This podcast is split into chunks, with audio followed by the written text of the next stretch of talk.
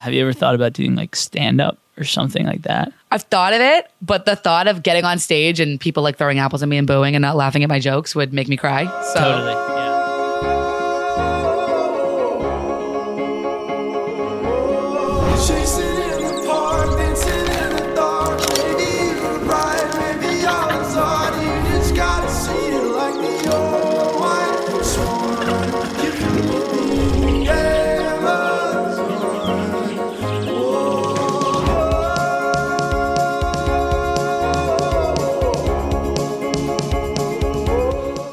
What's up, everybody? It's Jack here with the Pure World Podcast, and today our guest is Kayla Fisher. hi. So, Kayla, for anybody who's watching right now who doesn't know who you are, do you want to give them a quick rocket pitch? Yeah, sure. My name is Kayla. I'm mainly on TikTok. I'm on Instagram. I'm a social media content creator, and I'm also a musician. A musician. Yes. How long have you been making music for? Um, unprofessionally, since I was like four, Yep. if you ask my mom. Right. And uh, professionally, um, I'm working on my first EP. So that's been in the works for a little under a year now, and it's been a blast. Wow. What was the decision like to make an EP?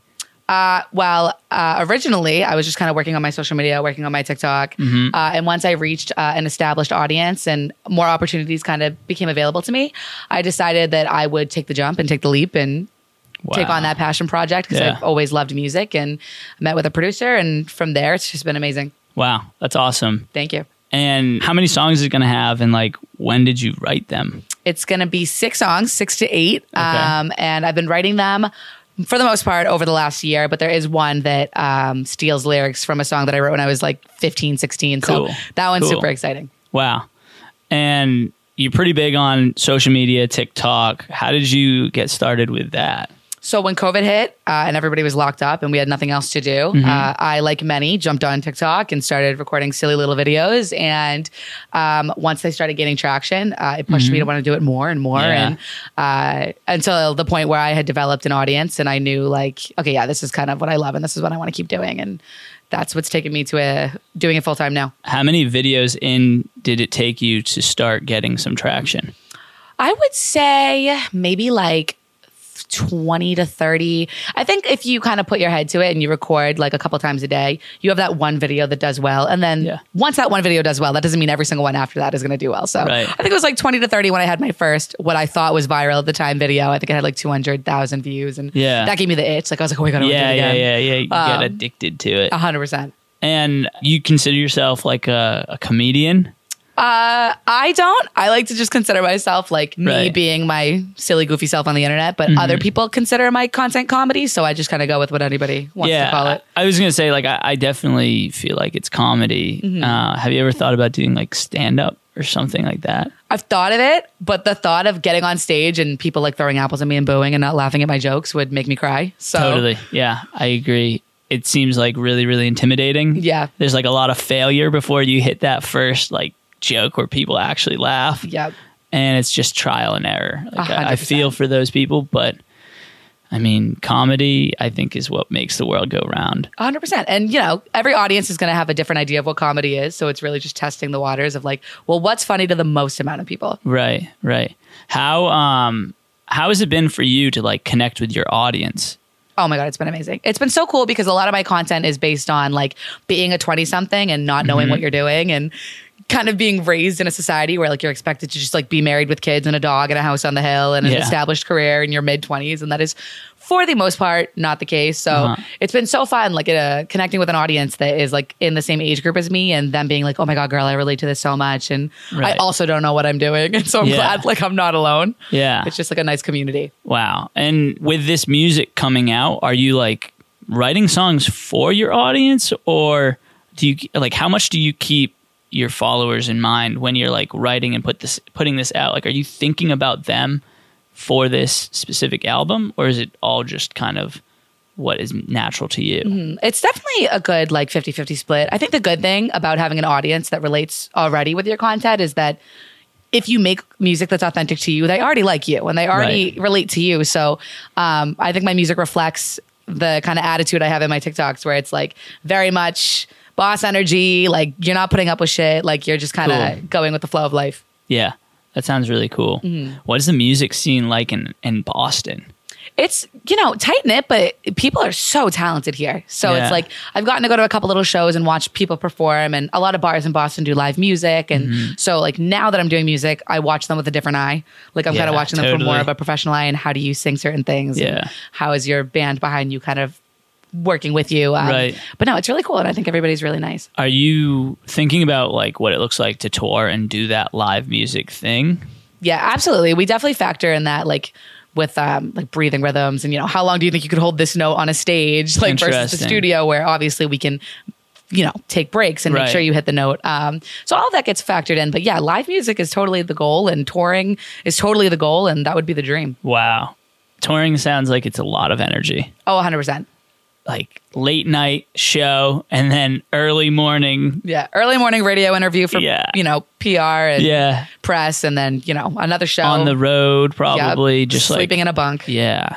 Oh, sleeping in the bunk. That is one thing that I like. I forgot about. Yeah, you're in a bus, but on your first tour, it's probably not going to be just you on the bus. Yeah, you're- probably going to be like a bunk. Oh yeah, throwing it back to like yeah. kid camping experience. Oh gosh, it sounds like a lot. But also, I do know that touring and, and tickets and live performances are a massive part of the income of like an artist.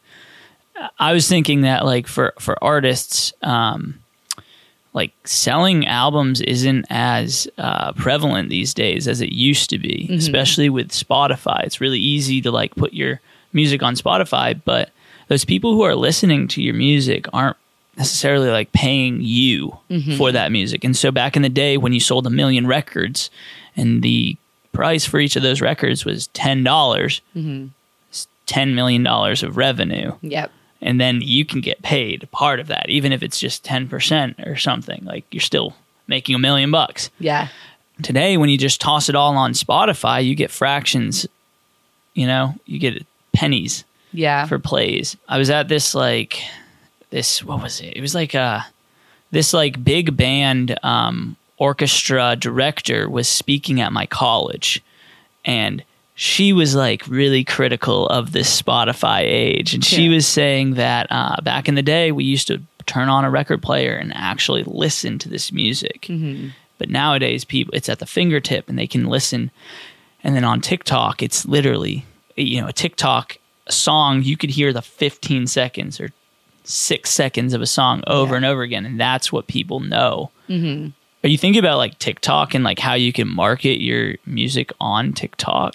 Yeah, definitely. And like, yeah, like you said, you're it's such a short It's like a- piece of your yeah. song. So which piece of the song is going to want people to listen to the whole thing? Right. Yeah, definitely. And I think you're totally right. I think people nowadays um, they have such short attention spans, me included. And I think that's why TikTok has become so big because we went from full length things to Yeah. YouTube, which was already short form content, Right. and now that's too much for us. So Yeah. TikTok, um, and so it's music. It's the same way, right? Uh, you want how do I get somebody to listen to the whole song? How do I get somebody to listen to the whole album? Yeah. Um, but no, that's definitely a, a big factor when you're kind of coming up with music. Yeah. How often do you make TikTok videos? I have a goal of posting three times a day. Yeah. Is that realistic? In, it is for like a normal person, but like I swear I cannot hold myself accountable. So it depends on the day. But the goal is three times a day. And usually, you know, that takes place in reality of one or two shooting days a week where you're mass shooting Yep. and then, you know, you come up with your own little schedule for the week and everything's already in your drafts ready to post and you don't have to worry about it. Um, but it's just holding yourself accountable to actually do that. Totally. Mm-hmm. Do you have a team that helps you with your like, you know, daily and weekly initiatives? I have um so I have a team with mutes. Swallowed my own spit. No worries. I have a team that helps me a little bit with music, and then I have a separate team that helps me with sponsorships Cool. and negotiating those. But when it comes to actually filming and content creation and the ideas that I come up with, or like the scripts, that's 100% me. Editing, you know, all of that stuff. Yeah. Um, and holding myself accountable for when I post and content uh, calendars, that's all me. Yeah, it's funny that you know you say that you do like the creative side of things and like the editing. I find that like editing is something that's easily outsourced. But once you give away that creative control, like it's no longer your baby and like it could it can come out in a different way. Oh, 100%. And then you end up micromanaging your video editors and that like you know it's difficult to get actually what you're envisioning out of somebody else. It's that's a huge challenge. Absolutely, because the delivery is Yeah. so key in like actually Right. making a piece of content entertaining and, And you have it in your mind. exactly. And editing can completely change the way a joke or a statement is delivered. And Yeah. Do you have any advice for young people out there who are maybe like wanting to become some sort of creator? Mm-hmm. yeah, it would really be just just start like start now.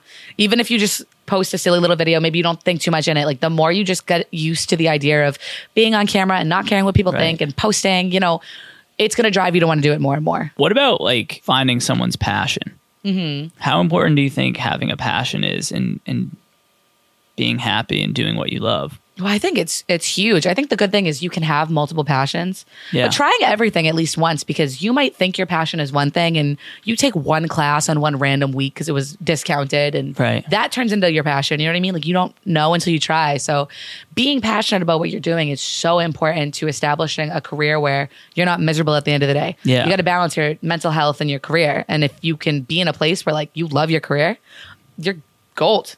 Yeah, absolutely. Everybody who's listening and watching, this this is an episode that had one of the worst uh, mistakes ever, and basically we filmed a lot more of this, but the audio was not connected. So if you like this snippet of the podcast, then leave your comments and, and send your messages to Kayla to come back on. Thank you all for listening. I'm Jack I'm Kayla. and this is the Pure World podcast. If you want to support the podcast, you can buy some of Pure World's sustainably sourced adventure gear. And Kayla, how can the people find you and, and support you? You can find me on TikTok and Instagram. My handle on both are Kayla Michelle Fisher. Fisher. Can't even say my own name. Uh, and the music should be released soon. And for more information on that, you can also find those on my social medias. Awesome. Thank you, everybody. Thank you. See ya. Okay.